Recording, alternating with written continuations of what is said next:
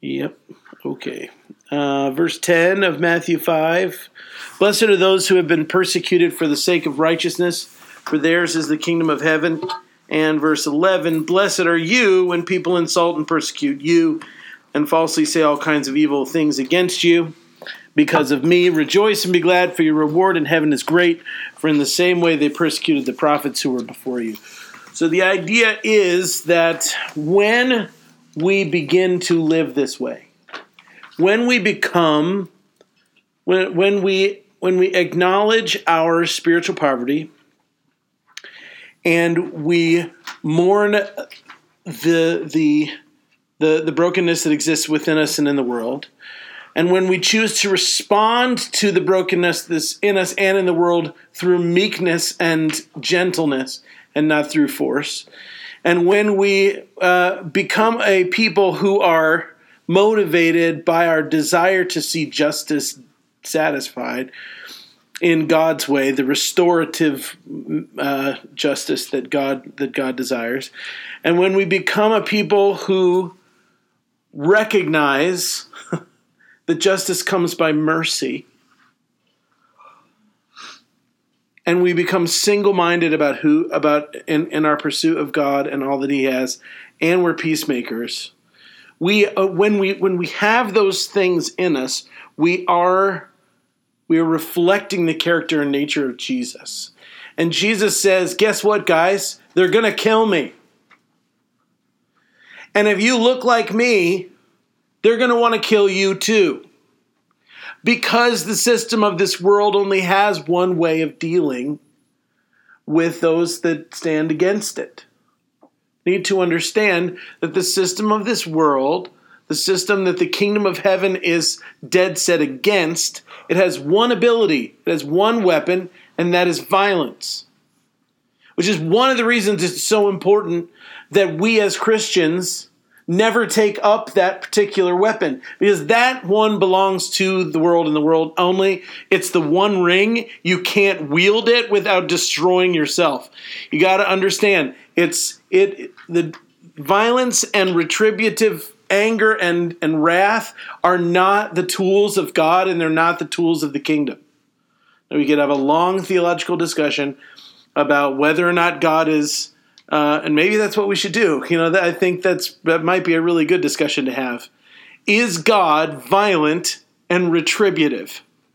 Those are some shark-filled theological waters, but I think it might be fun to go there. But anyway, because the answer unequivocally is no. No. He's not. So let's keep moving. Anyway, I'm just going to throw that gigantic theological thing out there and then just move along. And and you may not even be like connected with what a big splash that would actually make unless you think about it for three minutes, and then and then you're going to be like, whoa, whoa, whoa, whoa, whoa, wait just a minute.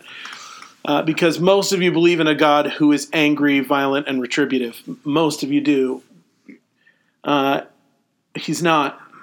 Um, and I'm just going to leave it there for a minute.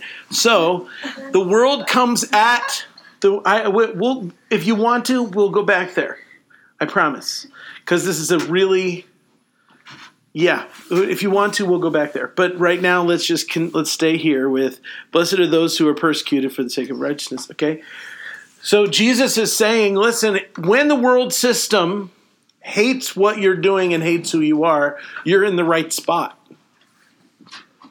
Because everyone that has stood and manifested the King of Heaven into this world's realm has been fought against by the system of this world. Everyone who has ever done that, whether they be prophets of old or whether it be Jesus himself, everyone that has stood and manifested the character, the integrity, the value system, and the power of the kingdom of heaven into the earth, the earth always goes, Excuse me, what? I don't think so. And the world only has one way of dealing with a with someone that owes it nothing. This is this is the This is the important thing. You see, if you owe something to the world system, then they'll just take it away and that's going to end you. Okay? But if you owe the world system nothing, they have the only answer they have is to kill you. They have to end you. But the problem is when you end someone who you have no authority to end, you have just caused much bigger problems for yourself. Okay? When you, I, I love this. Let's take the picture of uh, The Lion, the Witch, and the Wardrobe. Okay? Fantastic book. Fantastic book. Here we have Edmund, participator in the world system, owes something to the world system. Because he's a traitor, he what he owes is his own life. And the witch, who is the queen of death, says, because he has behaved participated in my system, because he has stepped into my realm and cooperated with me and put his trust in me, I own him and I get to kill him. That's my right. And check this out Aslan does not argue with her. Does he? No. Yep, that's your right. You're absolutely correct. Let's talk. They come together, they have a discussion. Aslan, knowing exactly who she is, offers himself as a replacement for Edmund. Now, see, here's the thing Aslan knows the law behind the law. Aslan knows the reality under the reality, which is she has a right to kill Edmund, but she has no right to kill Aslan. He's never participated in her system. He's never been a part uh, he he is not owned by her. And so he tricks her into giving up her birthright and killing him instead. And when she does, the universe flips inside out. Because she hasn't just violated the law, she violated the law that's under the law. The very law upon which the law that she was so excited about was built. See, there was the deep magic, but then there was the deeper magic. That's the way that C.S. Lewis refers to it the deep magic, but then the deeper magic. Because the deep magic she's referring to, that's she was absolutely right, but she didn't understand that that law, that rule was built upon the very nature of the one who created everything. And what she did when she took Aslan's life is she ruined her claim to any life ever after that. And death lost its ability to claim anyone ever again. Does this make sense? You see, she had the right to kill Edmund. She never had the right to kill Aslan. And when she did kill Aslan, in her greed, in her overreaching of power, you see, the world system isn't bad because God doesn't like it, it's bad because it doesn't work. It's bad because it's foolish. It's bad because it's self destructive. It's bad because it's circular and it has no real power. And when God steps into the world system, and lets it have all of its wrath and all of it just go ahead do everything you're going to do and when it's all over with god's still god but the world system has no power left okay this is what happened jesus came Jesus did not participate in the world system, but the world system said, but he offered himself as a substitute for us, and the world system said, I'll take it, killed him who he who had had no right to kill, and in doing so ended its own authority. Because the world system will always overreach itself. Because power for the sake of power is no power at all. Are you following? And Jesus knew this, so he put himself on the stone table, knowing that in ending him by claiming that this is my right, she was giving up every right she ever had.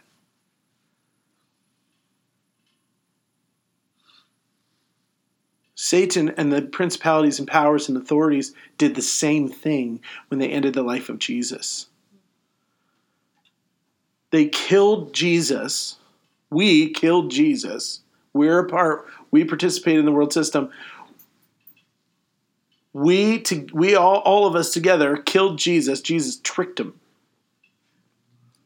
He did. He tricked them. He tricked the world system. Take me instead. And they're like, "Oh, we get the we get the big fish, the fish to fry, right?" And it's like, ha, ha, ha, "We got him." He was stupid enough to become a human, make himself killable. What a fool, right? We got him right where we want him. And they kill him. ha ha! What? What just happened? This death thing isn't working anymore. How many of you read Harry Potter? Have you read all the Harry Potter books? Yes. Okay? I really would love to have a conversation with J.K. Rowling because this whole thing that I just said to you is perfectly portrayed in the Potter books. Absolutely.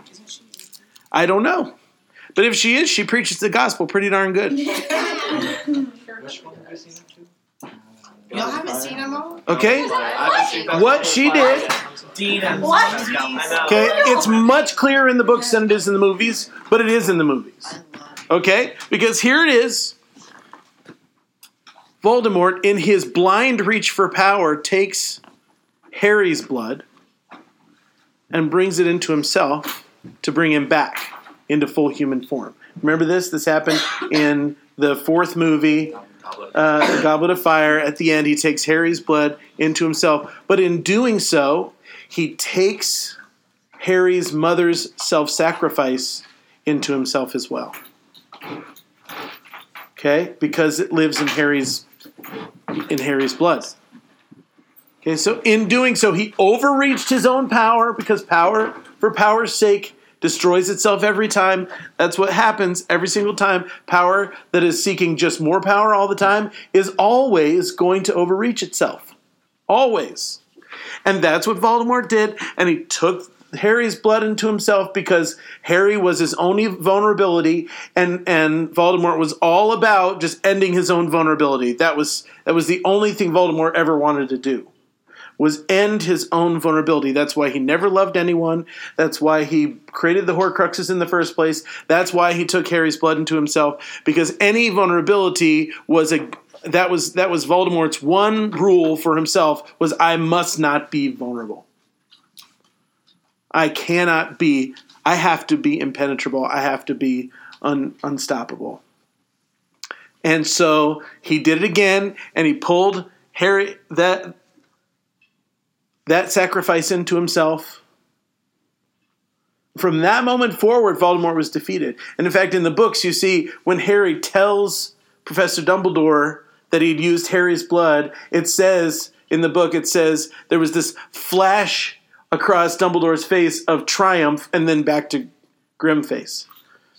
Because from that point forward, now Voldemort was never ever going to be able to hurt Harry in any way, shape, or form because living inside of his own body was the protection that Harry's mother had given to him.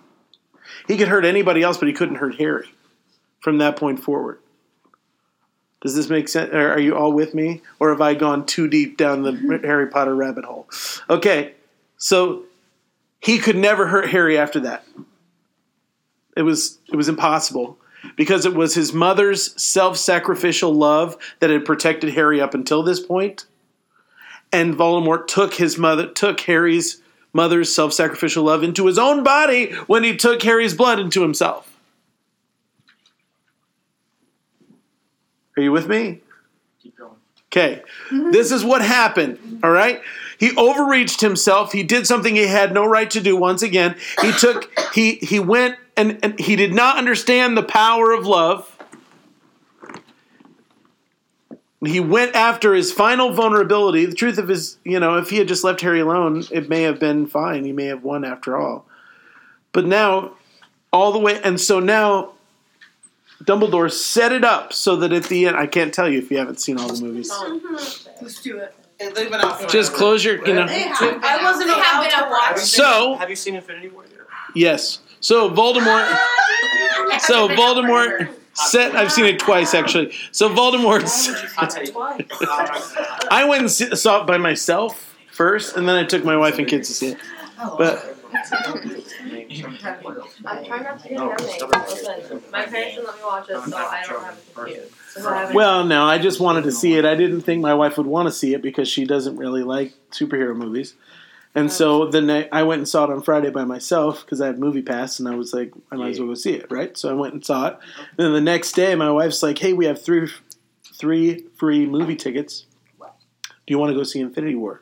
And I said, Well, you know, I saw it yesterday. She's like, Yeah, but the kids want to see it.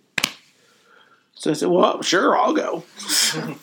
Did you notice more the second time? Yeah, of course I did. Yeah, I I actually my impression of the movie actually went down a notch after the second viewing, which is not a good sign. Hmm, maybe I need to watch the second. I thought it was good the first time I watched it, and then the second time I watched it, I was like, you know, this is not exactly some some of the writing, some of the some of like I just it it felt a little shallow to me, and I feel like the Yeah. whole premise is like. But anyway, and I feel like you know the the the whole idea. I think I think they went too far. He did not. Storm. Anyway, let's just let's just keep moving. I can't talk. Let's keep going. All right, so back to Harry Potter. So so okay. So at the end of the at the end of the thing, see Dumbledore sets it up so that Voldemort will kill the Horcrux that lives in Harry, which that's the big reveal that nobody's been. You're rude. I'm so, I'm You so have- It doesn't okay. make sense to It's It's been years and years and years. So anyway, It doesn't allowed. make sense Still until you doesn't matter. the. You've had like two years after you moved out of your house. anyway, Well, the only person that could kill it is is is Voldemort himself, and so Dumbledore sets it up so that it'll be that way, and so that Harry will be sacrificing himself when it happens.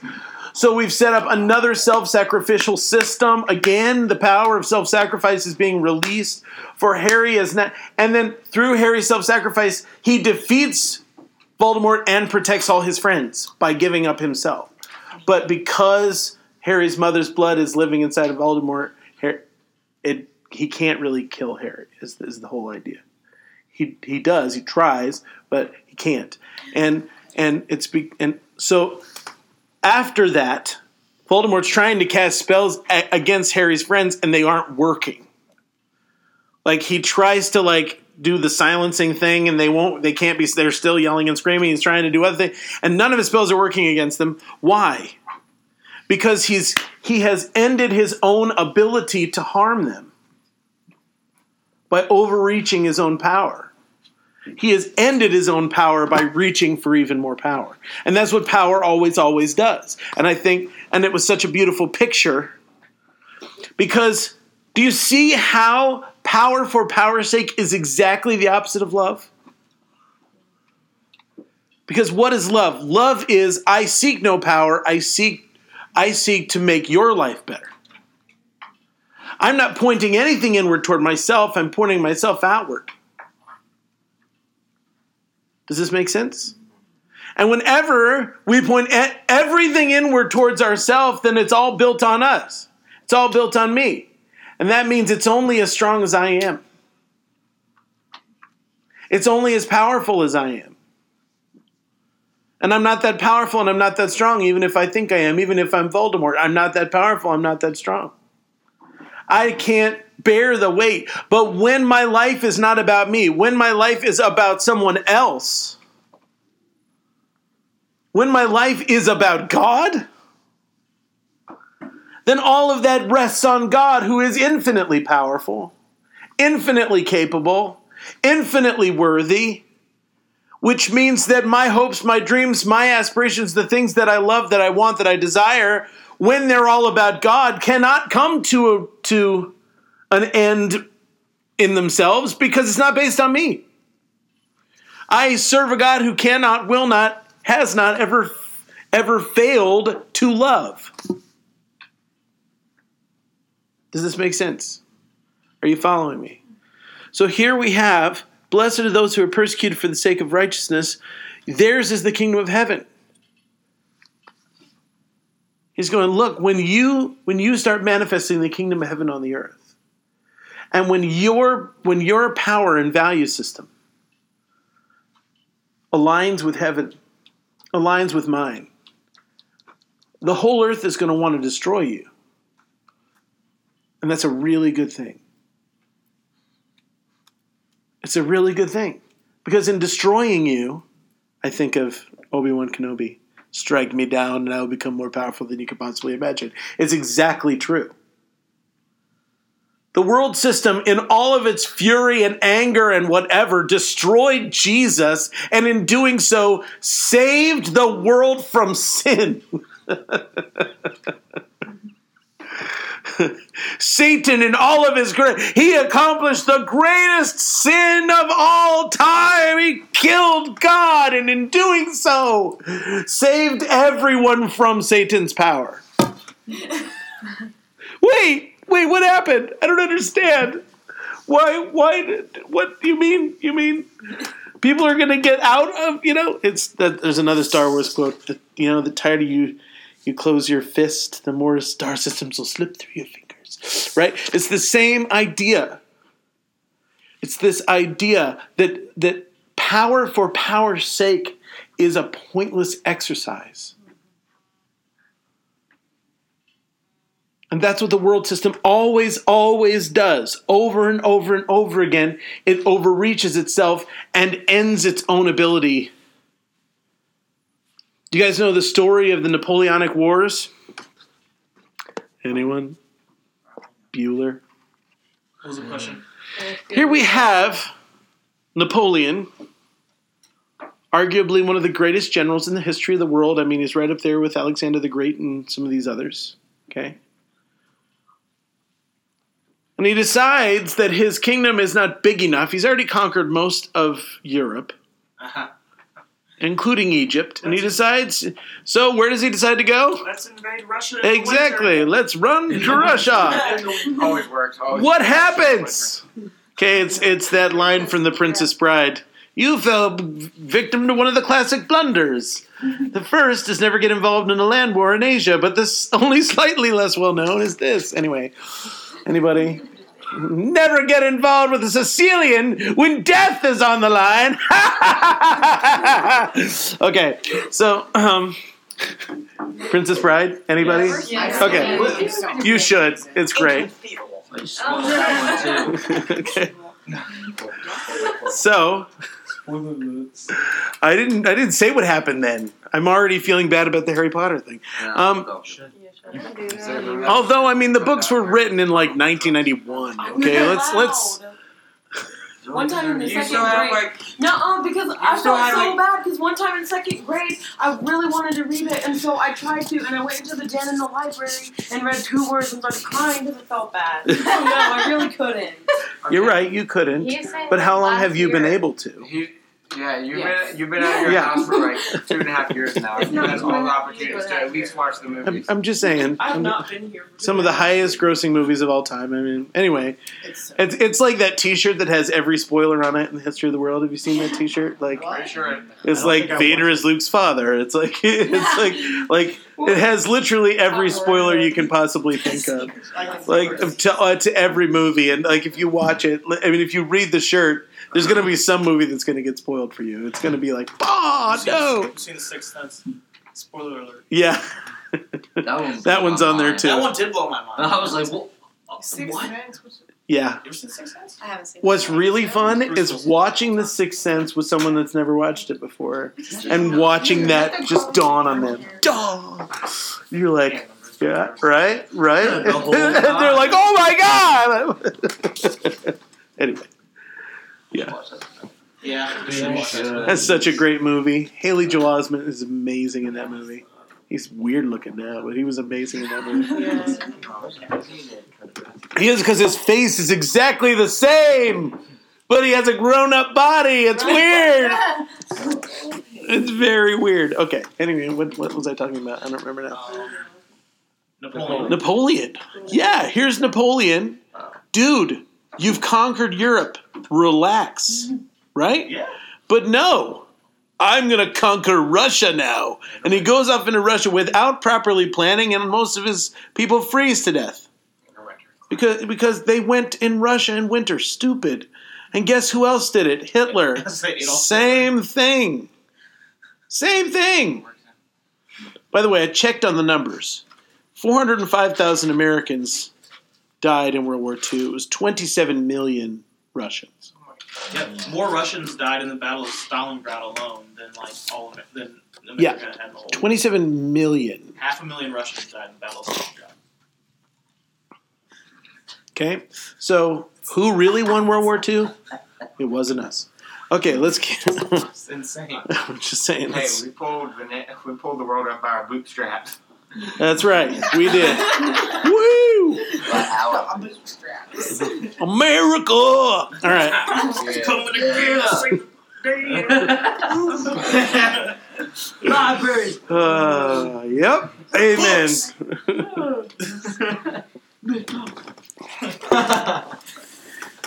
Great song. Yep.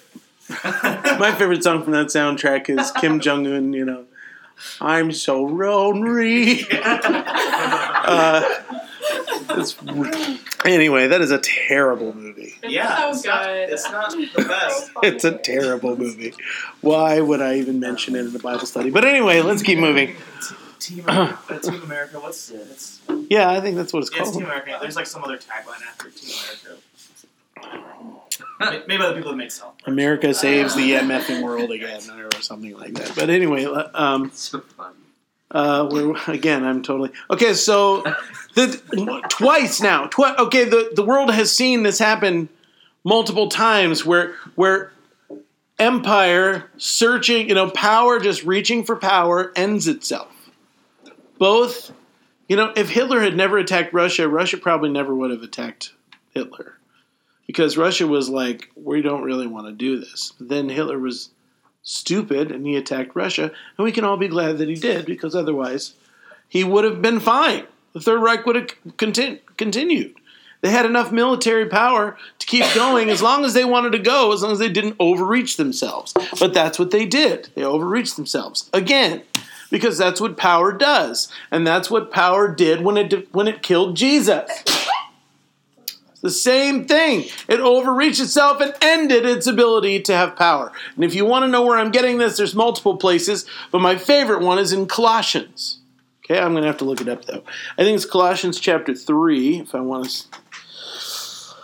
Oh, let's see. Where's my Bible at? There it is.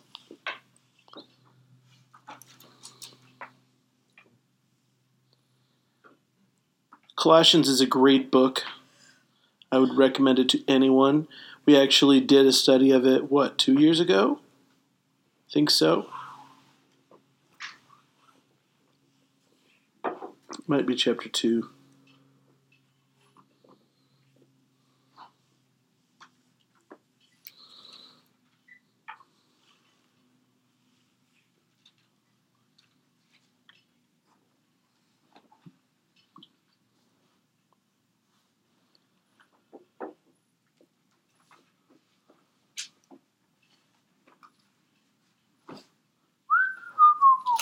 Here we go.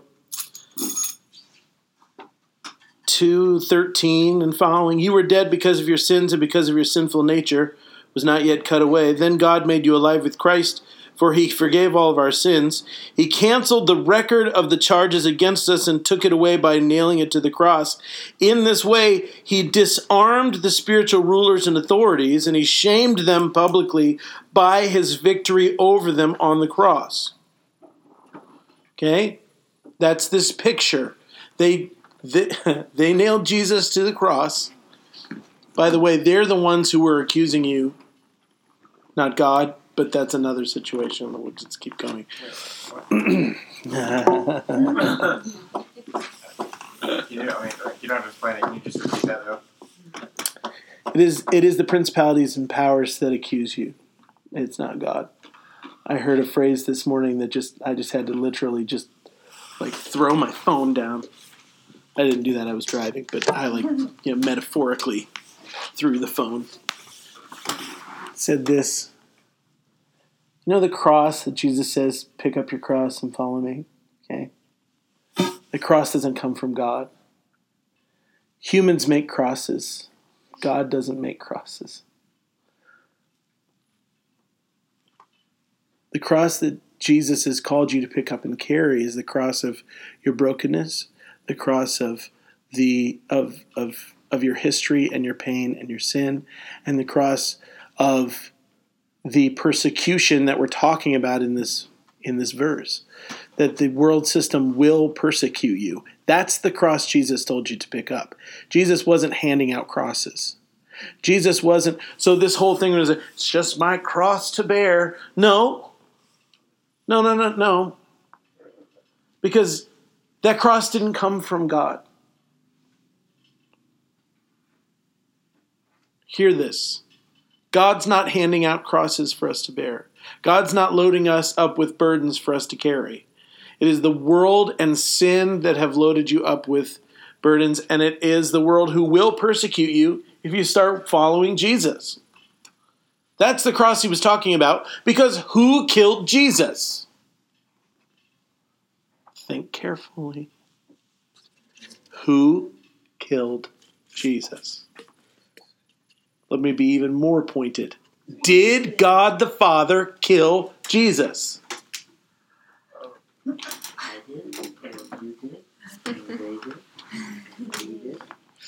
Did, God the Father kill Jesus?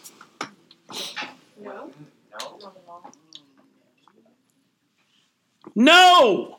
No. No, he did not. No, he did not kill Jesus. But a lot of us kind of think he did. Uh, it's because our world system says if you let something happen, it's your fault. So you mean that when it says God gave His one and only Son, you that it doesn't mean He gave him to death? No, I'm he didn't. Give, I do mean that. He means that. I do mean that. He didn't give him to death. We killed Jesus. God the Father didn't kill Jesus. There are a lot of Christians that will tell you, a lot of theologians that would tell you that God killed Jesus. I know. But that wouldn't make any sense. They, I'm telling you, there's a lot of theologians that would tell you that God killed Jesus. Why? Because he was mad at you. What? Yeah. But Isn't that the way you've heard it preached all your life? Wait, can you God was mad at you because you're a sinner, and God was going to kill you, but Jesus stepped in the way. Right? Haven't you heard that your whole life? but that. That, Haven't you heard that your whole life? So who's the killer in that situation? God, Exactly. that doesn't work well with the whole like deeper magic thing you're talking about. You're absolutely right. You want to know why? Because it's not true. God did not kill Jesus. You did. I did. The world did. The world system killed Jesus. God didn't kill Jesus. We killed Jesus. Anybody disagree with me? You're allowed. Come on, throw it out there. I want to talk to you about it. I believed for quite a while that God killed Jesus. I did. I believed it for a long time. Let me ask you, what is the difference? This is an N.T. Wright quote. Is it for God so loved the world that he gave his only son that whosoever or is it so is it God so hated the world that he killed his only son?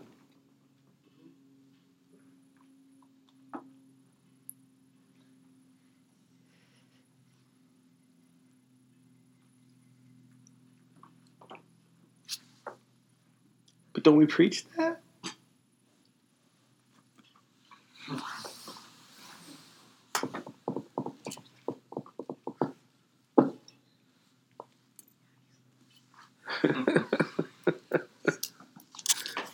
okay, I'm going to say a sentence.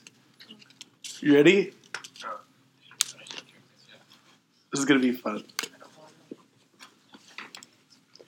Jesus was not punished for your sin.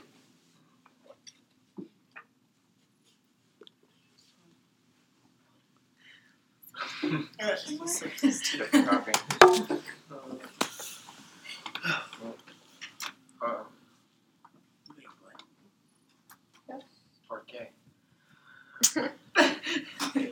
Did Jesus die for your sin? Yes. Was Jesus punished for your sin? Are they the same thing? No.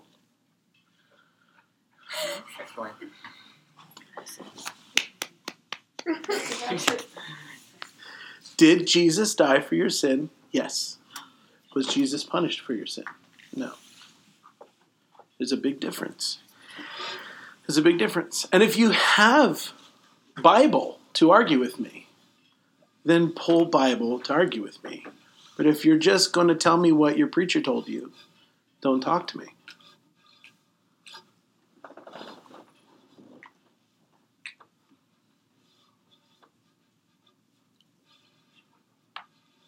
What you said would make sense if you go back to your Harry Potter theory. Exactly. It makes perfect sense.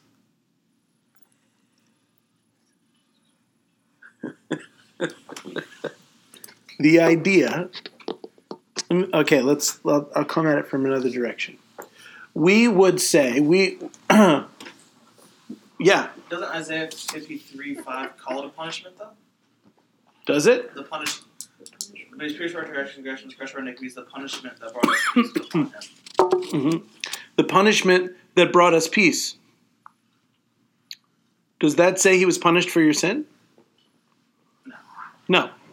The punishment be upon us? Read what it says again. He was pierced for our transgressions, he was crushed for our iniquities. The punishment that brought us peace was upon him. Yeah.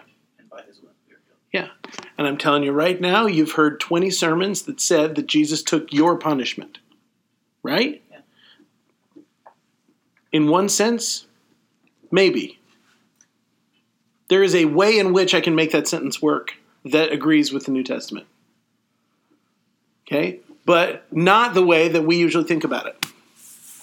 It isn't that you had punishment coming to you and Jesus came along and said, Oh, punish me instead. Because how would that be fair at all? How does that make any sense?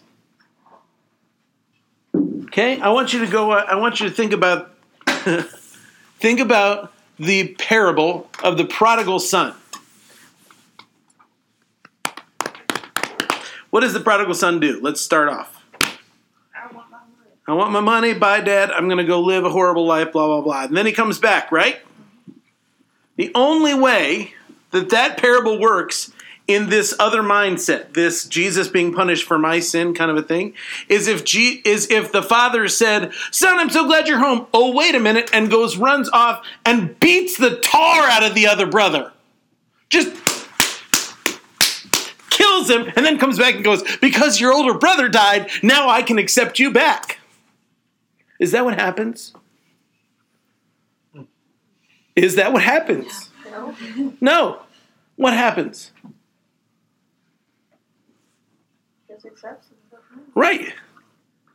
Welcome home, son. I thought you were dead. You're not dead. You're alive. I'm excited. Here's a ring. Here's some stuff. Let's have a party. Go invite your older brother to the party, and he's grumpy because whatever, but come on, we want you to be a part of the party. That's how the story goes. Is there any is is the picture the other picture of of God of the Father like just you know beating the living daylights out of someone else in the Son's place? Is that anywhere in that story? No, it's not. It's not there. Think of the lost coin. She looks everywhere for the lost coin. She finally fi- finds it. They have a party, etc. Yay! Was there ever a she would have to go to the bank and get a loan so that she can pay for the lost coin that she lost? No. Okay, there's think of all of Jesus' parables. Is there a picture of someone being subs, you know, paying the price that you did not pay? Think about the king who forgave the guy all of his debt. Did the king then go and and and attack someone who was not indebted to him so that he could steal the money that he had borrowed that he had forgiven the debt for someone else? Because that's what you're saying. That's what we have said. That's what I would have said many for a long time that that's how forgiveness works. That God's going to take the price of your forgiveness out of Jesus' hide. That's not what the New Testament says.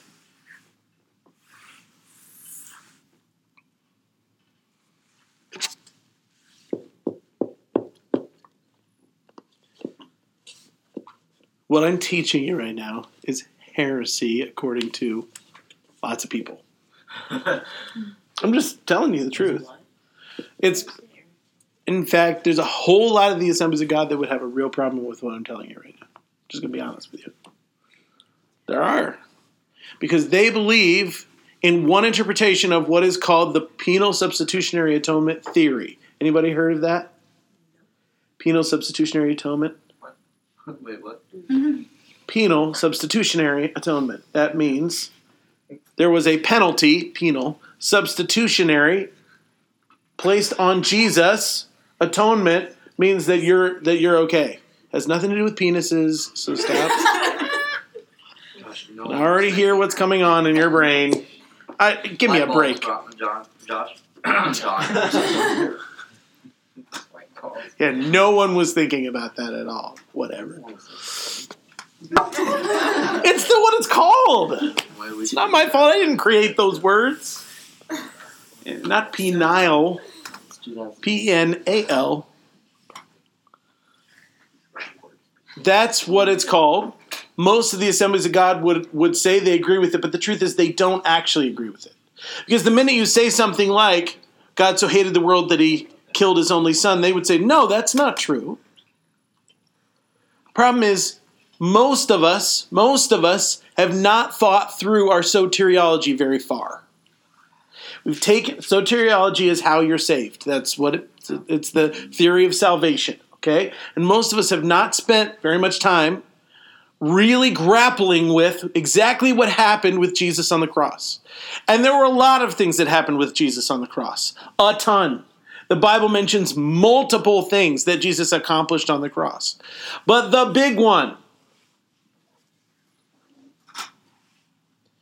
is that Jesus took the sin of the entire world into himself and forgave it. What did he say? Father, forgive them, for they know not what they do.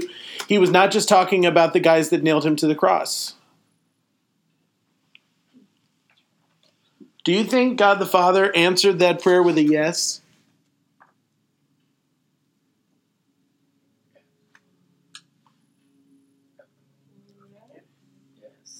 Do you think God the Father said, Well, Jesus, I would forgive them, but I have to have the price paid first. So just bleed a little longer.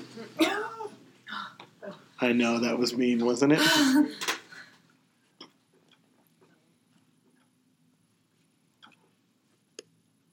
want to invite you.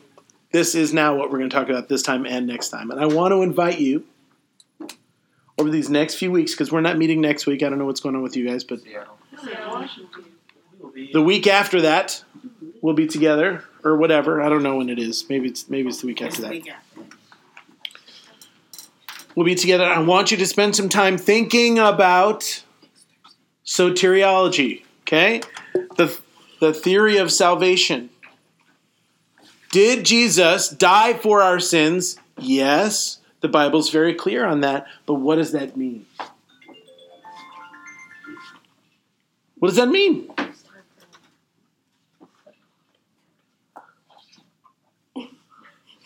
You gonna be okay? Yes. what does it mean that Jesus died for our sins? And I want you to start looking at what the Bible actually says about Jesus' death on the cross. And I just read to you from Colossians chapter 2. That's a very important verse because I want you to read. Okay, are you ready for this? This is really good. Here we go. you were dead because of your sins and because your sinful nature was not yet cut away then God made you alive with Christ, for he forgave all our sins. He canceled the record of the charges against us and took it away by nailing it to the cross. What did he nail to the cross? I don't like that word. The record of the charges against us, the accusation that was leveled against you, was nailed to the cross. Okay? This isn't financial language, this is legal language. The, you had charges filed against you, and the charges were nailed to the cross. In this way, he disarmed the spiritual rulers and authorities and shamed them publicly by victory over them on the cross. Now, when you read all of this, it says, He forgave you your sin. That's number one. Number two, the charges that were leveled against you, He nailed to the cross. And in nailing them to the cross, He had victory over the ones who were accusing you.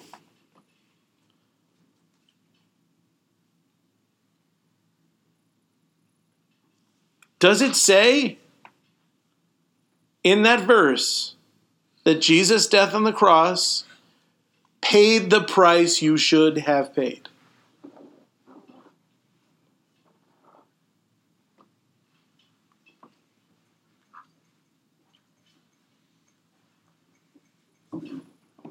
It doesn't say he served my time. It doesn't say he paid my price. It says my charges were nailed to the cross. Doesn't this verse fit more with what I talked about a minute ago, the deeper magic idea? Doesn't this verse fit more with a, oh, you no longer have any right to accuse them because you killed Jesus? And if you killed Jesus, you don't get you don't have the right to accuse anyone of anything. You killed a completely guiltless human being who you had no authority to kill. Therefore, you no longer have right to prosecute anyone. Doesn't this verse fit more along those lines than it does along the lines of Jesus served all your prison sentences?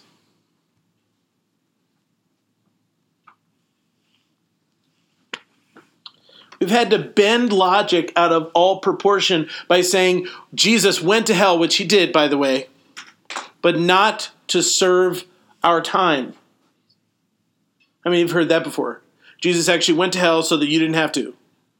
I have preached that. God forgive me. Jesus went to hell so you didn't have to. Eh. Jesus preached to hell so he could preach to the people that were there. Which is a whole other ball of wax. What? But the Bible says it. I didn't make that up. He preached to the souls that were in that were in Hades. I, that's just real. I don't know what you're going to do with that with your some of your, you know, theological stances. I don't know what you're going to do with that. Make you maybe not not feel so bad about evangelizing in an awkward spot.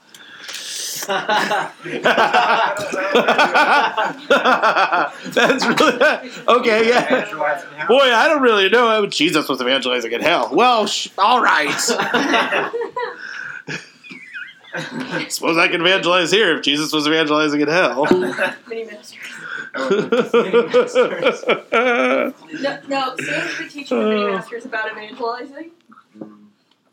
He was trying to teach them about like there's going to be awkward places where you evangelize. So, so, hell would be a pretty awkward place. Would Jesus be preaching to them if there was no hope for them to come out of there? oh, Dang. dang. Okay, you're messing with my I know, I know, it's so good, right? Okay, but it's it's a verse in the Bible. I can't do anything about it. What does it mean if it doesn't mean that? So are we damned to hell or like maybe not? what's, what's, what's going on? Or not. Like, I do not agree with anyone that says that no one goes to hell because obviously they people do. My own my question as I read verses like that that says that Jesus preached to the souls that were in my question is is death the final Does death close the door to your ability to make a choice? That's my question. And I'm telling you this the Bible doesn't say. Let me just be honest with you. So are you are you wondering if Jesus might do that again? As, Or maybe he still is. What? Interesting. Oh, That's a really interesting theory. Is hell inside of time or outside of time? Definitely Is. Jesus inside of time or outside of time? Definitely outside of time. Jesus. So if Jesus was somewhere at any time, maybe he's there all the time. Oh my god. Did you Yeah. watch Inter- Interstellar? I 'Cause, love I love that That's how I movie. feel right now. I love that movie. I don't I'm not making a statement, I'm just asking you to think. That's all I'm doing. I'm not making a theological statement. I'm asking you to think. And here's the thing. Maybe we should let me back up one step. If any of you are feeling at all like threatened by this conversation right now, like you're scaring me, Pastor Josh, what are you doing? Okay? I want I want you to, to, to listen for just a second to me. Okay? A lot of us have a definition of faith that says that doubt is a sin, that we're not allowed to question, that we're not allowed to be honest with God about the way that we feel. A lot of us have a definition of faith that says, if I'm not certain that something is true, then I can't receive th- that thing. Okay? Are you does that make sense like cuz we talk about our salvation by faith and whatever and some people have said that that means that I have to be certain of this set of doctrines and if I'm certain of this set of doctrines then I'm safe. Okay? But let me say this to you the the person you're to have faith in is God not whatever set of teachings someone gave you. The person you're to have faith in is God. It's like, Lord, I don't know how you're going to work all this out, but I trust you.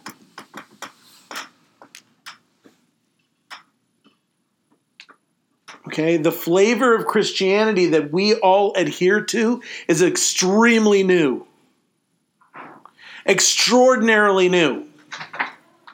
It's less than 500 years old. and I know that's making you, that's not new. Yes, it is, because we have 2,000 years of Christian history. So the people that lived 1,500, the 1,500 years before that did not believe the way that you believe. Were they saved or not? And I would say yes. Why? Because their trust was in Jesus. Our faith is in God, it's in Jesus. It's not in our interpretation of Scripture. So be, be willing to let your interpretation of Scripture be sifted. Be willing to let your theology be sifted by the Bible, not by a teacher, not by, you know, some guy with a bright idea. No, take it back to Scripture and let the Bible mess with your head. Let the Bible at, you know, present questions to you and put your trust in the one who wrote that book in the first place that they knew what they were doing, that God was that this is the inspired word of God and that we can trust what God's word says, but that maybe an interpretation of the Bible that you've heard before now might not be exactly right. Okay, my theology has been in the blender for 10 years. I'm not kidding. And the blender is God's word. My theology are is is my theology are my ideas about God. And about 10 years ago, the Lord said, "Guess what? All your ideas about God, all your ideas about me are are are not how I am. They're not who I am. There's some truth in there, yes, but there's also a lot of non-truth in there. And what I want you to do is begin to study the Bible extremely deeply and be and ask difficult questions and don't let anything anything that you currently believe let don't let any of it stand until it's gone through the blender of God's word and come out on the other side. And that was very hard for me to do because I'm a PK and I'd gone through Bible school already. And I had some very, I was right. No, I was so wrong. I was so wrong. And I'm still wrong.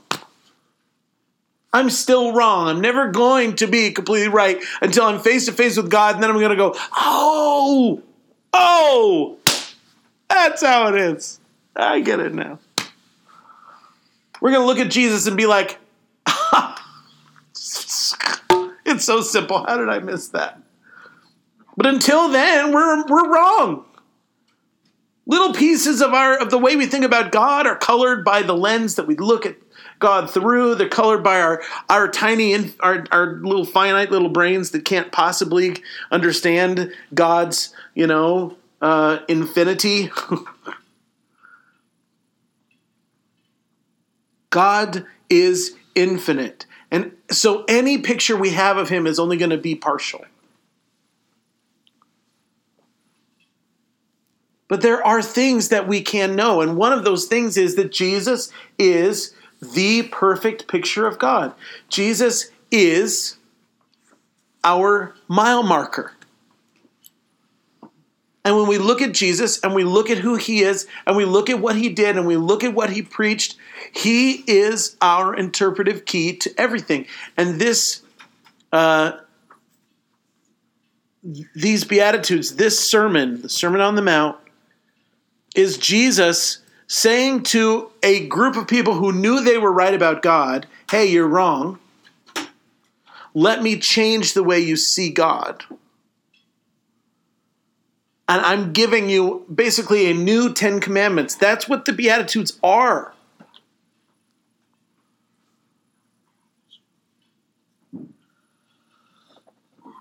Is this making sense everyone? And Jesus is going to do that to you over and over and over again as long as you follow him. He's going to say, hey, this perception of me is a little off. And he's going to just tweak it just a little bit. Or he's going to say, this perception of me is way off. And he's going to completely change it. And the way I'm thinking about the cross is very different than the way I used to think about the cross, even as soon as two years ago. And the more I dig into scripture and the more I read about the cross, the more I realize the narrative that I had about the cross is not necessarily what the Bible has to say about the cross. Did God kill Jesus? That's a huge question. My answer is no, he did not. But that is not what my answer would have been even two years ago. Am I allowed, as your teacher, to be in the sifting process, or is that not cool?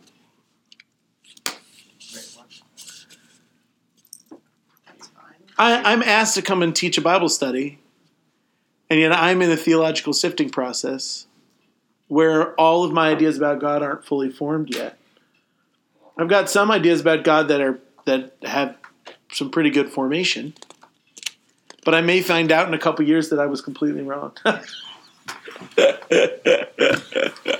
I love it.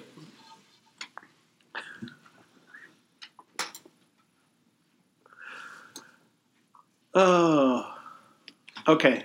Anybody have any questions?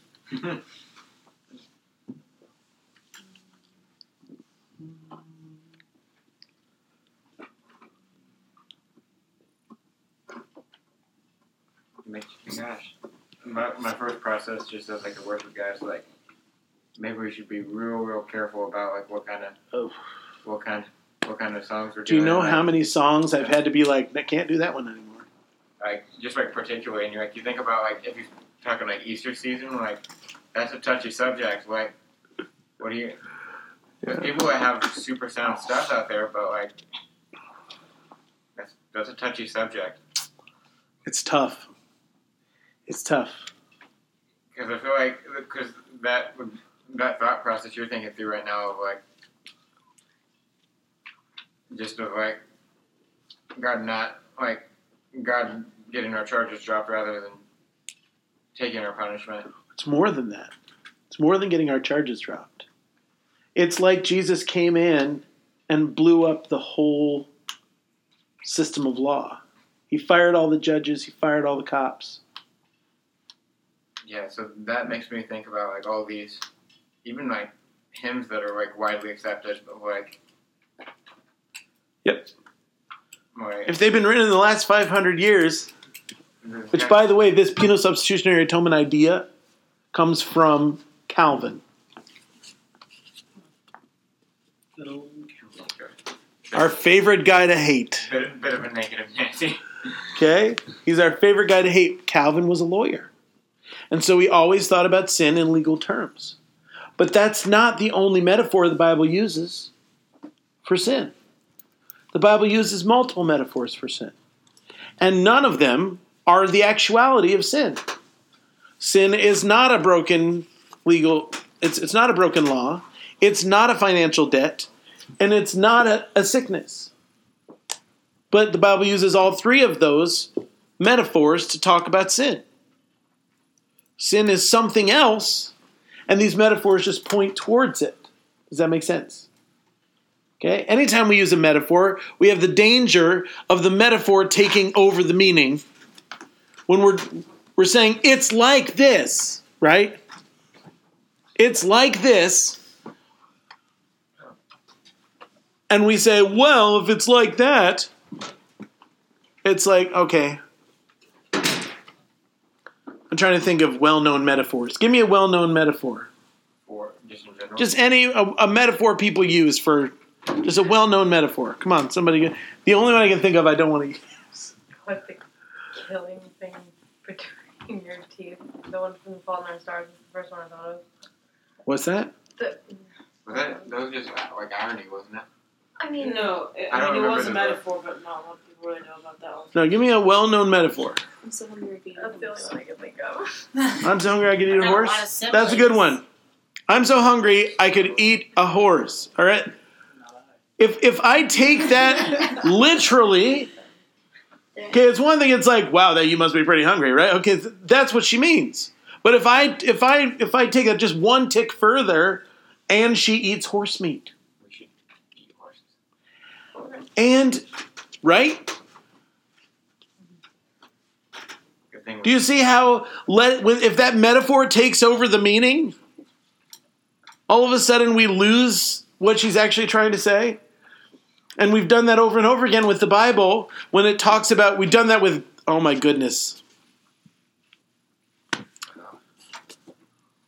Everything the Bible says about God is metaphor. It's true though. God's come God is in truly indescribable. I'm not saying that there isn't truth in every single one of those metaphors. Of course it is. But we can't let the metaphor take over the truth. And we're okay with most of the Bible's metaphors about God. For instance, when we talk about the hand of God, we all know that God's not really, there's not really a physical hand out there in space somewhere that's going to come down, right? We all know that. Are you with me? This is yes. This is no. All right. You realize that God doesn't have an actual hand. Do you realize that? Let me help you out. God does not have an actual hand. We also talk about there's several places in the Bible where it says God forgets or he remembers. Does God forget? No. Does God remember? Doesn't forget he doesn't have to. It's not like that. God's brain does not work like our brain.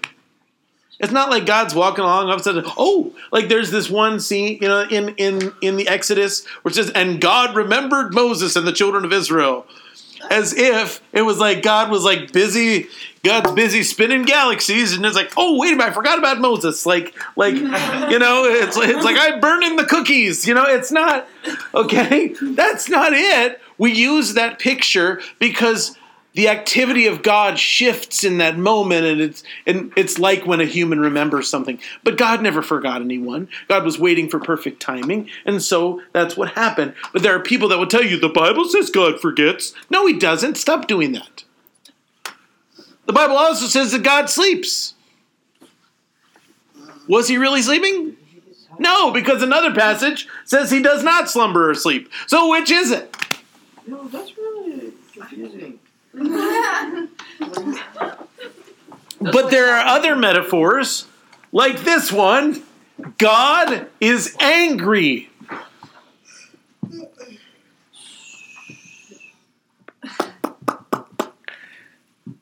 Do you recognize that that's also a metaphor?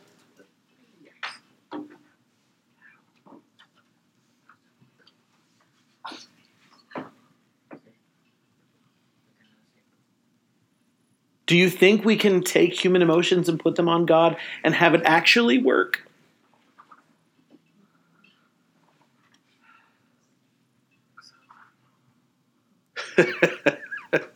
you never thought of God as angry as a metaphor, did you? But you better believe it is. Doesn't the Bible talk about like God having righteous anger though?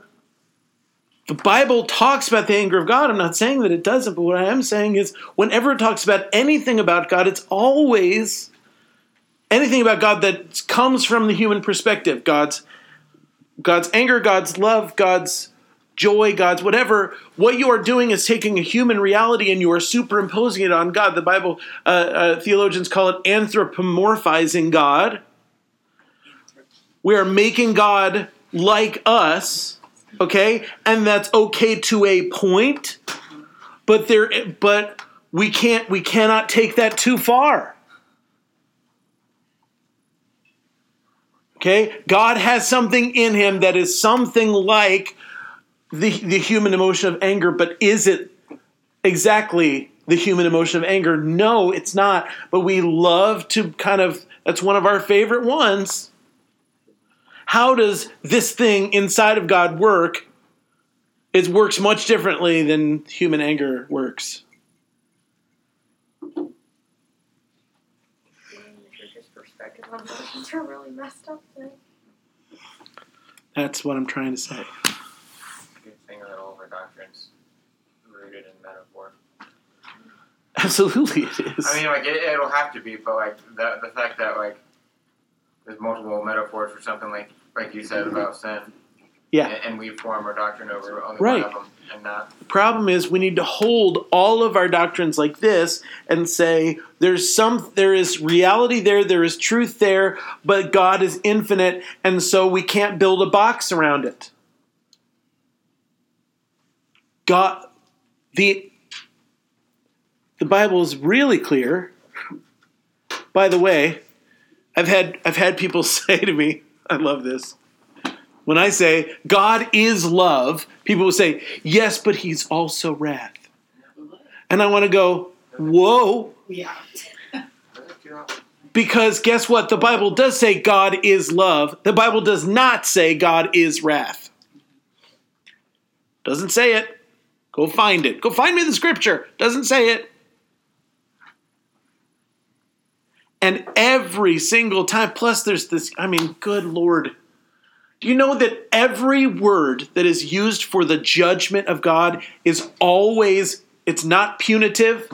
In other words, it's not a punishment kind of a judgment, it is a restorative judgment. For instance, when you go to the doctor, you have a set of symptoms. The doctor looks at you and he judges you to have this sickness. That kind of judgment is restorative. Why? Because he's looking at you saying, These are the things that are wrong, and this is how we're going to fix it. He's not looking at you going, Well, you're just broke. you're really sick. Have a great day. Your life must suck. Is that, but isn't that what we do? Isn't that how we treat God's judgment of us? Well, you are fundamentally broken, my friend. You deserve the fires of hell.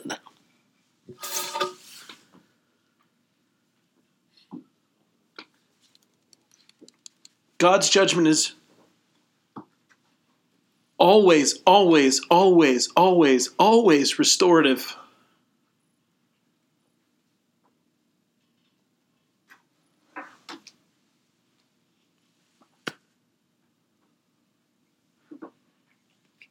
I'm waiting for a couple of very obvious questions.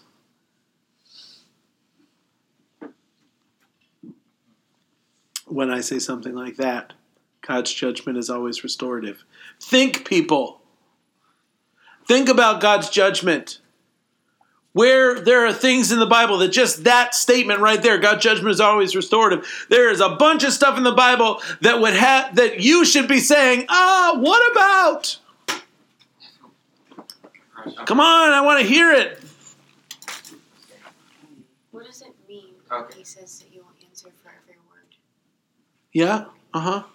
What does that mean? Actually, it says every idle word. First of all, it's not every word. It's every idle word. Okay, no, it's okay. I'm just saying let's be re- let's be real precise, especially when we're putting words in the mouth of Jesus. And what he says is every idle word. And and if you look at the context of that particular statement, what he's talking about are words that don't agree with faith.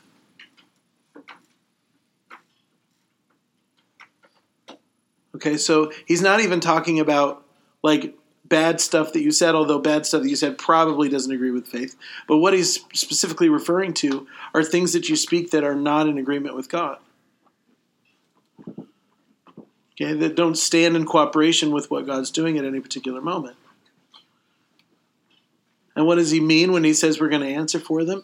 Jesus, we will see them and we will know in that moment, man, what I said was really wrong. But does that mean that he's going to punish you for them? I feel like ever since I've grown up, whenever I've heard that, I just picture like God sitting you down and tearing me like this. Like, why did you say that? Why did you say that? Yeah, that's not going to happen. That's what I thought because it's never sat well with me. No, that's silly. Why would God spend his time to go through every word you ever spoke? No, it's about it's about here are the ideas you had about me that were incorrect. And he's going to correct them.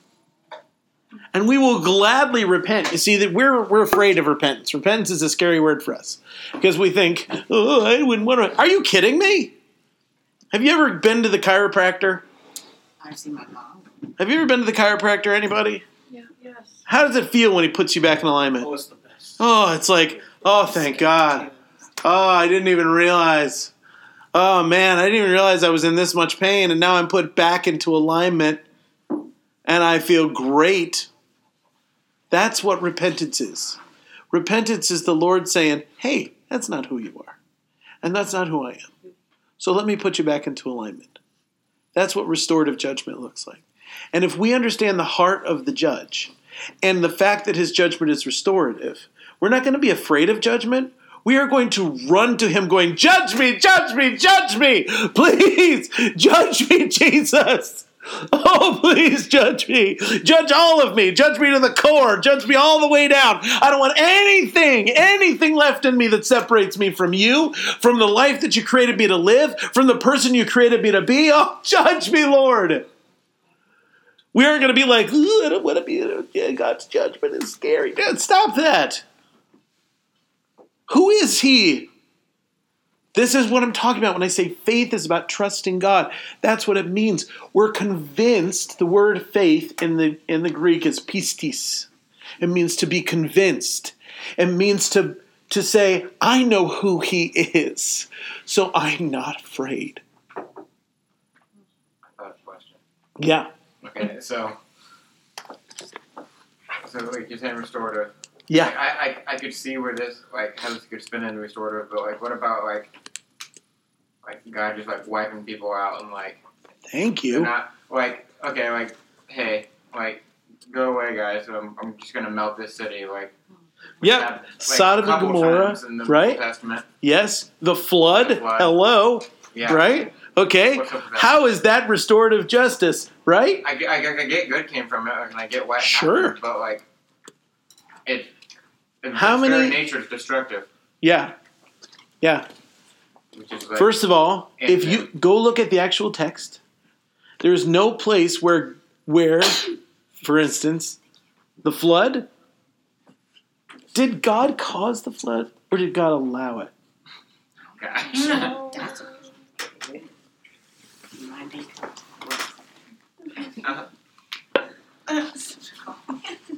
I'm serious. Go go do some real reading.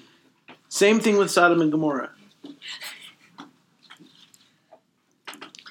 Same thing with Sodom and Gomorrah. He and he and Abraham had a had a same thing with the firstborn of Egypt. What did he say? What did he say?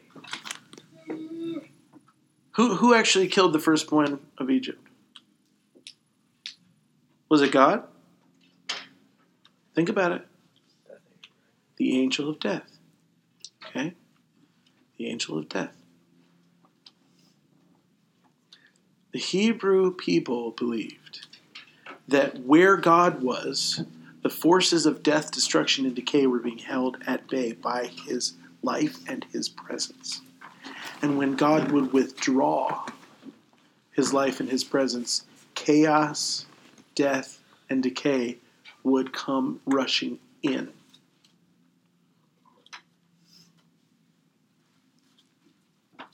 So when he says the angel of death is going to come, it's not because God sent him, it's because God withdrew his halting word over that person. You will not kill this person. I will pull back my presence and I will allow you to kill this person. Yeah. Genesis seven four. For in seven days I will send I will send rain on the earth for forty days and nights. Sure. And then, uh, six, six, six to seven. Uh, the Lord grieved that he made man on the earth, and his heart was filled with pain. So the Lord said, I will wipe mankind whom I have created from the face of the earth. Mm-hmm. Very much inferring that he caused it. Sure. Did you read the whole thing? Well, men and animals and creatures move on. Oh, I mean, keep going. For I have grieved that I have made them. And then it just says, But the Lord found favor in Noah. Or, but Noah found, sorry, favor in the eyes of the Lord. Uh-huh. This is the account. Yeah. It says Noah was blameless. And then it just goes into Shem, Ham, and Japheth. What about? But what about storms? Where, like the passage he read about, said like, like, uh, like just straight up stated that like God was sending the rain. What's up with that? I don't know. Let's keep reading.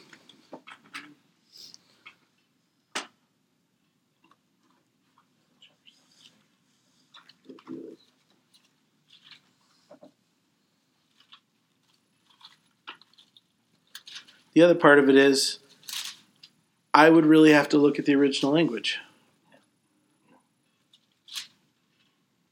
I'm reading out of the ESV. I know it's Yeah, it's not you know it's as close as we can get without you know. probably. Yeah. Again, probably yeah. Um,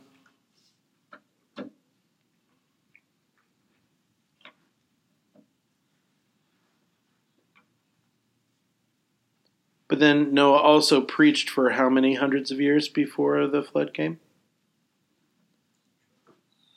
Six hundred. He's six hundred years old. Here's a little. I think it was, um, yeah, he was 600 years old, but it took him 100 years to build the ark, and the whole time he was preaching. you're, you're saying that part of it was restorative? I'm saying they had an opportunity to repent.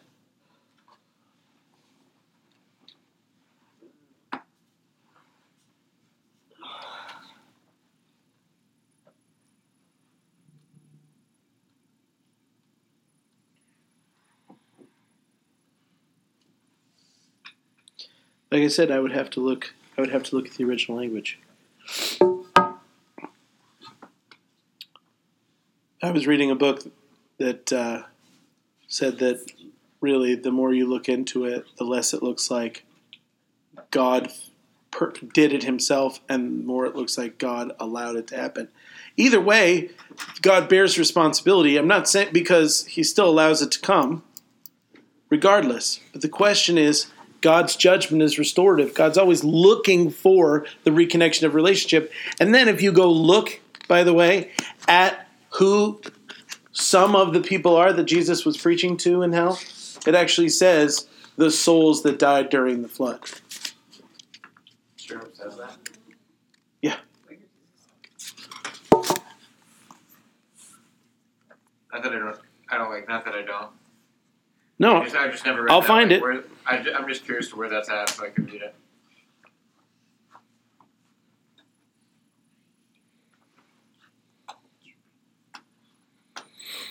Mhm.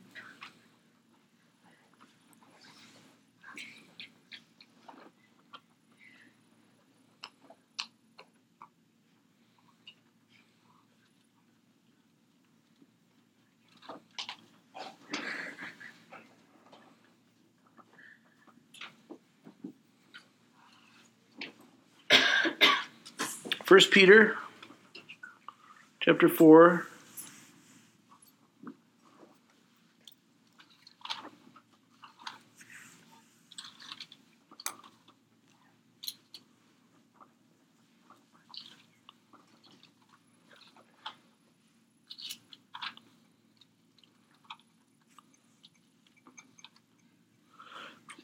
looking in the neighborhood of verse 6 You say four. First Peter four. First Peter 4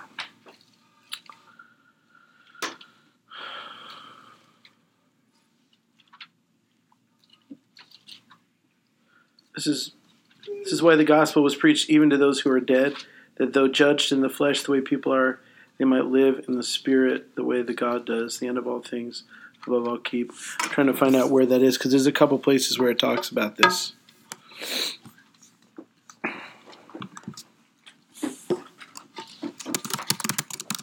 What's the context of um, even to those who are dead? Is that a is that a straight up like hey to those that are dead, or is that also a spiritual metaphor?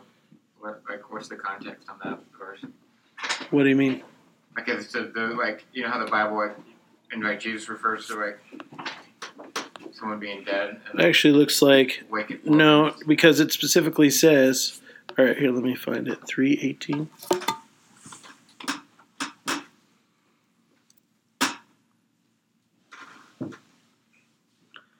Christ also suffered once for sins, the righteous for the unrighteous, that he might bring us to God, being put to death in the flesh, but made alive in the spirit, in which he went and proclaimed to the spirits in prison because they formerly did not obey when God's patience waited in the days of Noah while the ark was being prepared, in which a few, that is, eight persons, were brought safely through the water. Baptism, which corresponds to this, now saves you, not as a removal of dirt from the body, but as an appeal to God for a good conscience. Through the resurrection of Jesus Christ, who has gone into heaven and is at the right hand of God with angels, authorities, and powers, having been subjected to him. Since therefore Christ suffered in the flesh, arm yourselves with the same way of thinking, for whoever has suffered in the flesh has ceased from sin, so as to live for the rest of the time in the flesh no longer for human passions, but for the will of God.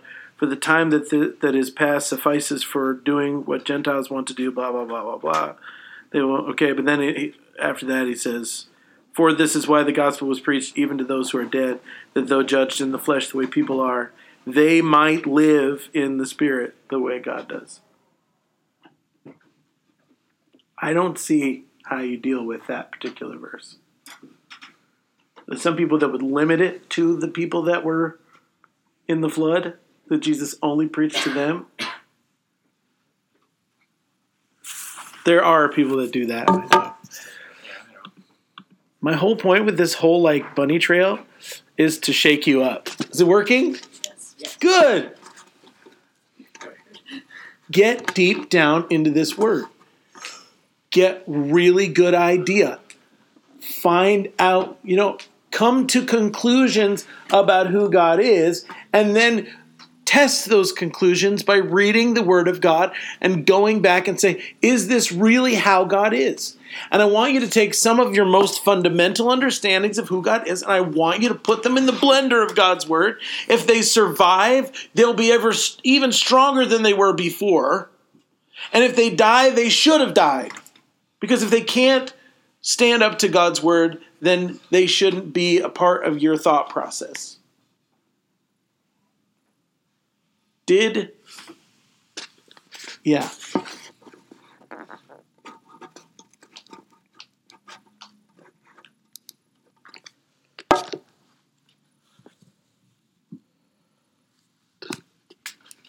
Anybody else? We've got 20 minutes. I just want to open the floor to any question at all. Not, I mean, it doesn't have to be about what we've been talking about today, but just something maybe you've had in your head, something you're thinking about.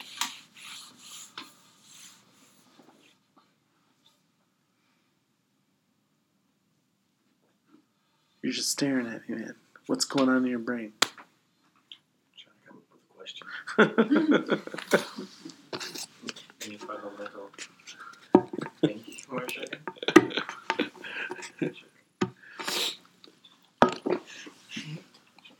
No. Let me uh, let me tell you what's the my my primary shakeup right now is this whole understanding, this whole this question about the character and the nature of God. Okay.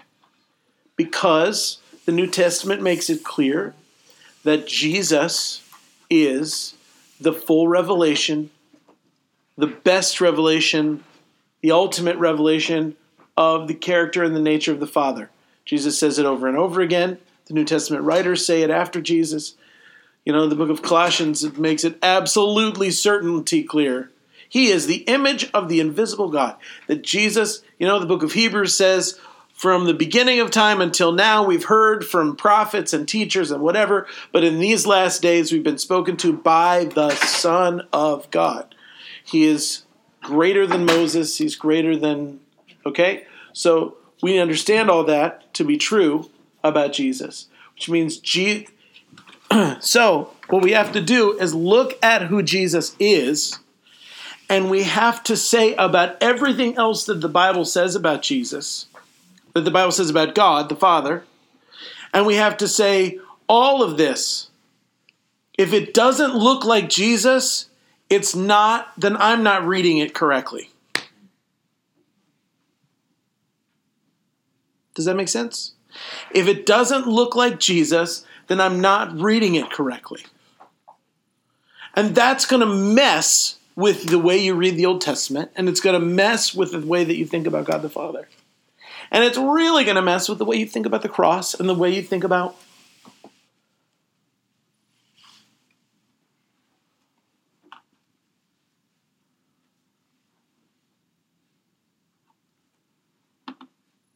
But the way we think about God is the most important thing we think. It's the most important thought in our brains is the thoughts that we think about God. That that's it. And if Jesus is the perfect picture of God, and we can say, if we can say that it's true about Jesus, then we can say that it's true about God the Father. Because Jesus said, I and the Father are one. And so I have been working backward from that statement, and I've been putting the weight of Jesus down on every thought that I've ever thought about God. And some of those thoughts are kind of unspoken. Some of those thoughts I haven't, I haven't, I didn't realize that I felt this way. But what's interesting is when I put the weight of Jesus down on one thought about God, how many other thoughts about God come sticking out that I didn't even realize I had, and I have to be like, well, that's not like Jesus at all. What am I going to do with that thought? Where does that come from? I got to trace it back to where it came from. Half the time it didn't come from the Bible at all, but I think it did. And it's just some thought I had about God that was stuck back there in my brain. And I'm like, what the heck? Where did that thought come from? Well, it came from some encounter I had with a spiritual leader. It came from some sermon I heard when I was 12, or it came from whatever, some, you know. And when I look at that really well, I'm like, that doesn't look like Jesus at all. And if it didn't come from the Bible, then good, I can just cut it off and throw it away. But if it did, if there's some Bible verse or some group of verses that make it seem like, oop, all right, I've got to figure out what to do with that. What cannot move is God is like Jesus. That can't move. That's that's my plumb line. So how can I make a God who wipes out the entire human race? Does that sound like Jesus to you? Because it doesn't sound like Jesus to me. So what do I do with the flood?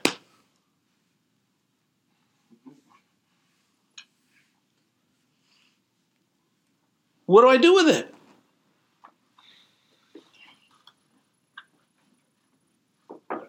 You know, there's a couple of ideas. Because I'm really in process with this idea. There's a couple of ideas that that I'm working on right now, that I'm thinking through, that I'm praying through, that I'm reading through. One is this: that mankind had was on a trajectory to so destroy the earth that it would no longer be possible for people to live there. Therefore, God had to allow for this flood to take place. And there's many, many places where God says the same thing in two ways. He says both I did it and I allowed it. Like here and then the next sentence he says I allowed it. For instance, Nebuchadnezzar's attack on Jerusalem. Okay? God says, I'm sending Nebuchadnezzar to you to, to wipe you out. Right? And Nebuchadnezzar comes and wipes him out. But then later on, God says, God goes to Nebuchadnezzar and says, I allowed you to go and do this, but you went too far, so now I'm judging you for it. Now, whoa, whoa, whoa, God, you said you did this. Well, yeah. Because he took his protective hand away and Nebuchadnezzar was able to come in and do what he did. But Nebuchadnezzar went too far, farther than God wanted him to go, and so God now judges Nebuchadnezzar for that. Do you see how that's both? Both and? And how do we deal with that? What do we do? Thing is, the Bible's the Bible's just like, yeah, it's both and. The Bible does that all the time. The Bible's extremely annoying that way. What? Is it God choosing who's saved? Or is it us choosing to respond to God? Yes. What? Yes. Stop that! Yes. They both sit next to each other in the Bible, and we got to be like, what about free will? And God's going, I'm not worried about it. yep, you have free will. For sure. But you already know what I'm going to choose. Yeah, I do. And so doesn't that mean that you could couldn't you do something to change the way that I or couldn't you have set it up so that I would pick the so so isn't it kind of like you made the choice for me kind of So is it really free will? Yeah. But you just said it wasn't, but it is. And there's some time when we're going to have to wave the flag of mystery and be like, I don't get it. And God's like, that's because you're a puny brain little guy. and that's okay. That's when we stand before the mystery of God and go, You are God and I am not, and wow, I'm glad. Because I, because I trust you. That's where faith comes in. Faith comes in where understanding ceases. Faith, faith comes in to say, I don't get you. I don't fully understand all of the things that are going on in you. There are things about you that don't make a whole lot of sense to me, but I trust you. That's faith. Faith is not saying, I've got everything about you figured out. That's not faith. That's not faith at all. You don't need faith if you know everything about God. It's a mathematical calculation if you know everything about God. You don't need faith at all. Faith is, I'm convinced of his character and his goodwill towards me, and so I am not afraid. No matter what's going to come of this wrestle with you, I am going to love the outcome. Are you with me? Eleven minutes. Any other questions?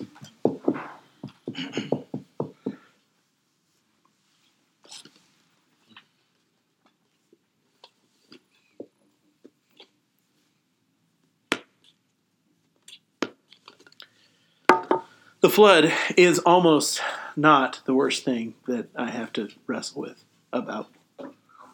Almost not. What's your second vessel? Uh, the the children of Israel coming back into the land and and the Bible saying that God's saying to them, kill everything. Kill the women, the children, the animals. It's one thing when God, who is holy, completely righteous, and whatever does a thing, that I'm like, that's rough, but you know what? It's you, so I'm good. You know what I mean? It's another when He's telling a person to do it. Does that make sense? Those those verses are mess have are messing with my head. Can I see Jesus saying to Peter, James, and John, go into that village and kill everyone in there, including the children and the moms and the and the animals and the little puppies and the rabbits and the I know I, I say children and that doesn't bo- bo- bother anybody, but I say puppies and everybody's like, hey. It's the same thing that happens in movies. You know, people die, people die, everybody's like, woo! But then, but uh, you know, so you kill a dog, and everybody's like throwing popcorn at the screen. You don't waste pop. I was watching a movie with Vicky one time, and they went back in and they saved the ant, but the dog went back in too because it was a tornado and the house was collap- collapsing, and they saved the ant, and I was like, okay, but roof, roof, where's the dog? The dog was fine yeah, he was fine. I He know. was. I was so happy. That was Twister. Yes, that, yeah. Yeah. He's a little shaken up, she says. Ah, anyway. They saved the dog. It's okay.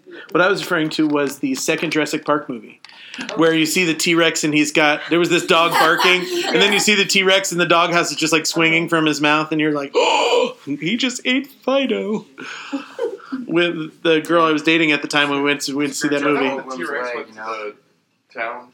Yeah. Okay. Screw Jeff Goldblum's leg. And it like ate T Rex was eating people left and right, and she had nothing to say about it. But when he ate the dog, she was like, "I don't like this movie." I was like, Yeah, "Yeah, this relationship isn't going to work out." Um, I'm just kidding. you care about dogs more than people. I'm out. Um, why not? Who says dogs can't go to heaven? There's a movie. It's called All Dogs Go to Heaven. Yes, that's an interesting movie. Um, well, the only reason I say that theology is of all they dogs can't go like make up their minds Dogs with are like animals. they're animals. They're just don't have soul. God could just go and recreate your dog as if he had never been. I mean, and maybe he will. I mean, come on. Maybe some of your mansions in heaven have lots of doggy doors. You don't know. I mean,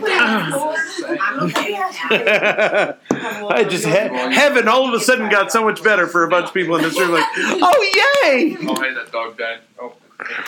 But if they pee on the tree of life, then Oh, they get. I'm just kidding. gone. You're not allowed to They won't even have to.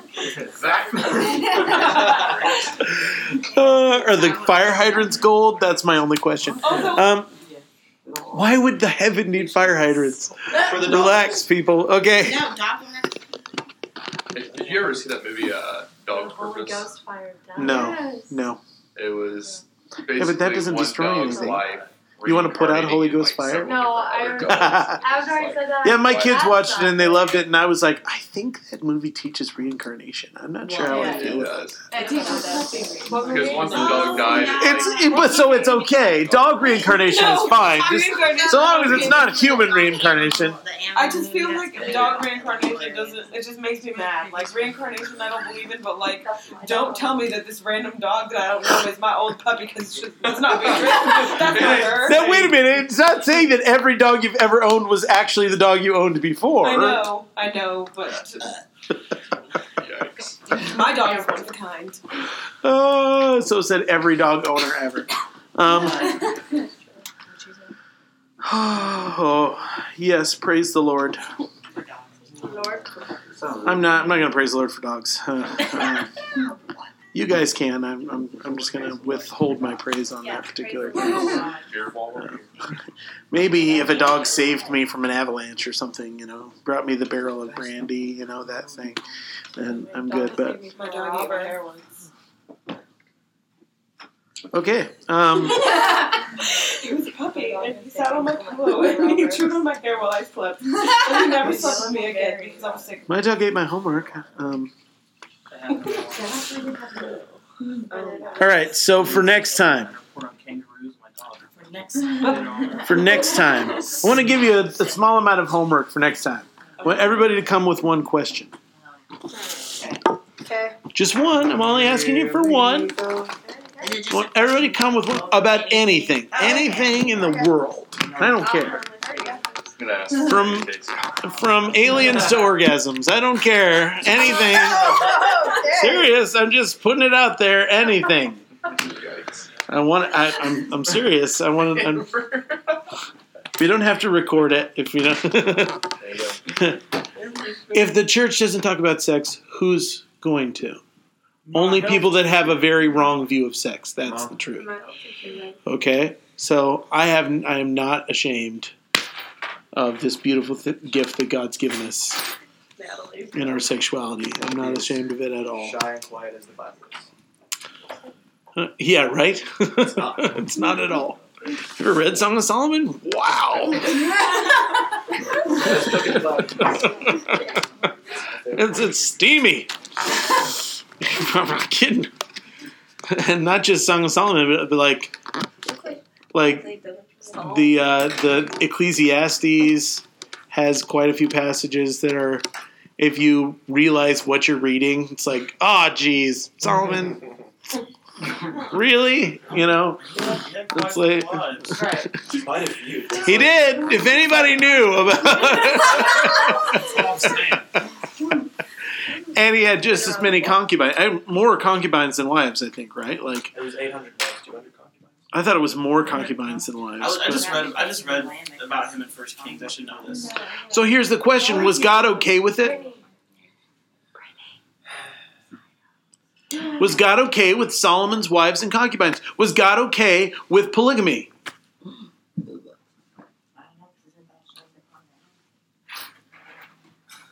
Abraham, more than one wife.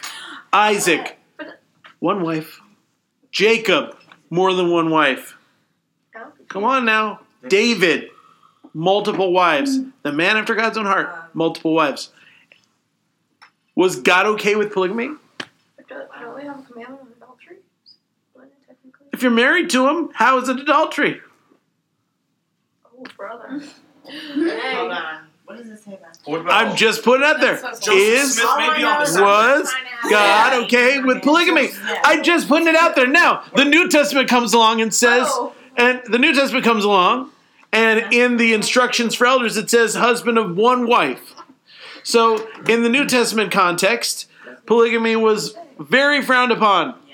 Okay? But not in the Old Testament context. All of our heroes from the Old Testament Dang. Are all, all in multiple wives, every single one of them. So explain to me what's going on there. How are they our heroes, but they still have mul- but they have multiple? Is God okay with polygamy? Somebody tell me, yes or no? Old Testament. He was. Not anymore. Really? Maybe. Really? Oh don't worry. We're the best. I don't. I want you thinking. God's always the same. He never changes. So Dang. if he was okay with it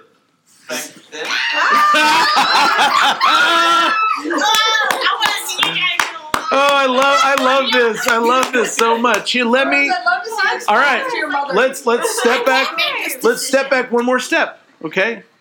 Because if we go there, do you know how many people like Abraham and David and these guys killed? I mean, these guys killed lots of ah. folks. quite a few. Okay, you read about these guys kills these guys killed lots of folks, and it wasn't always a clear cut like like they're gonna attack me, so I'm gonna kill them.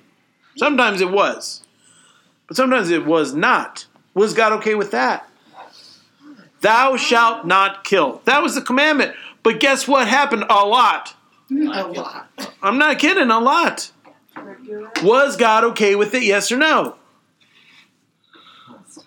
Now I'm going to start with I'm going to start with polygamy, and then we can move we can move beyond that. Maybe next week or next time. Okay, because we're out of time. If you read the stories about these men and women who were involved in this polygamous situation, did polygamy ever work out for anybody? I don't think No. No. Every single time someone took more than one wife, there were huge marital and family problems. There was huge issues that went on. Every single time that a man married more than one woman, there you go ahead and look. Go ahead and look. There was always one person was jealous of the other, or one person was angry, and people were killing each other. People were. I mean, there was in David. One of his sons raped one of his daughters. Okay, this was Solomon was the worst of the worst when it came to polygamy, and it destroyed not only his life but his whole kingdom. Okay, so take a good look. Was God okay with polygamy? No. No. And God's wisdom was perfectly proved out. God said one man, one woman for life. That's it. That's that's how he set it up with Adam and Eve. That's what he wanted. He didn't want a bunch of wives. He never ever wanted that. Did he shut people down and be like, "You're not my chosen one anymore because of this cultural thing that exists in your world that you're being involved in so you're no longer my child?" No, he didn't do that. And I want you to know this too. Do you know how sinful our culture is? And do you know how much of it you're connected to? Look at the clothes on your backs. Look at the shoes on your feet. Okay? Every single one of us are, are wrapped up, surrounded by cultural sin. We are built, we are connected with systems of cultural sin that are nearly impossible for us to avoid because we live in the culture that we live in. And God, over and over again, says, I love you. We will deal with this.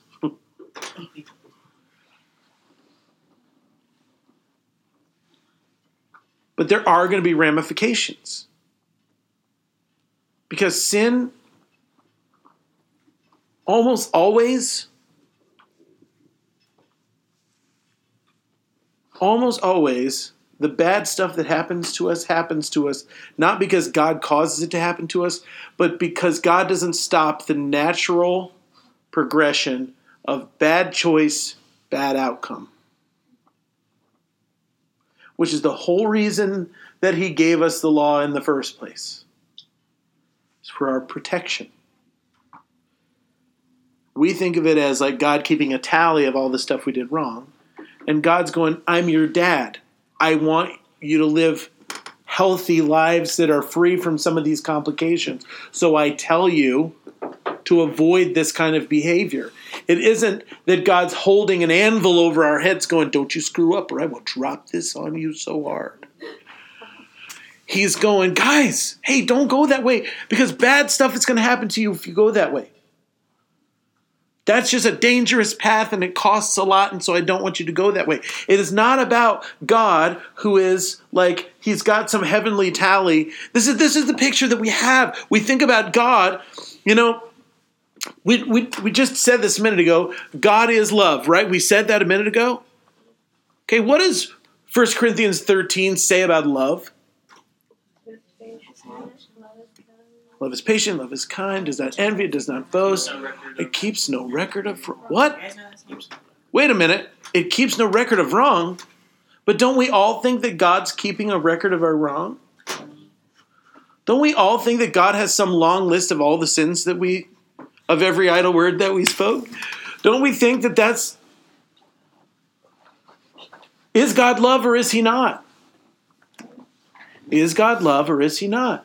So, does God have a record of wrong for you? The answer is no. It is not about his list of all the stuff we did wrong. It's about he wants you to be everything he created you to be, to be fully free, to be fully in love with him and fully in love with the people that surround you. And the things that get in the way of you being that, he wants to remove from your life. It's not about some list of accusations that he builds up against you. Is God the accuser? Is God the accuser? No. Jesus is our advocate, the Bible says. He's not our accuser, he's the opposite of our accuser. He's arguing in our defense. Who is the accuser of the brethren? Exactly. And up until Jesus, Satan had every right to accuse us, but what happened at the cross? He carried out punishment upon a guiltless person, and in doing so, he revoked his own right to bring accusation against us. Are you with me? So, if God's not accusing us, and Satan can't accuse us anymore, are we still accused? No. No. All right, we've got to be done. Father, I thank you for your word. I thank you for holy confusion. I'm grateful for it. Lord, come break every box that we've put you in. Come destroy every every uh, lie that we have believed. Destroy every half truth we've believed, and put revelation of the Son of God in our hearts so that we will become like him because we'll see him as he is. In the name of Jesus, I pray. Amen and amen.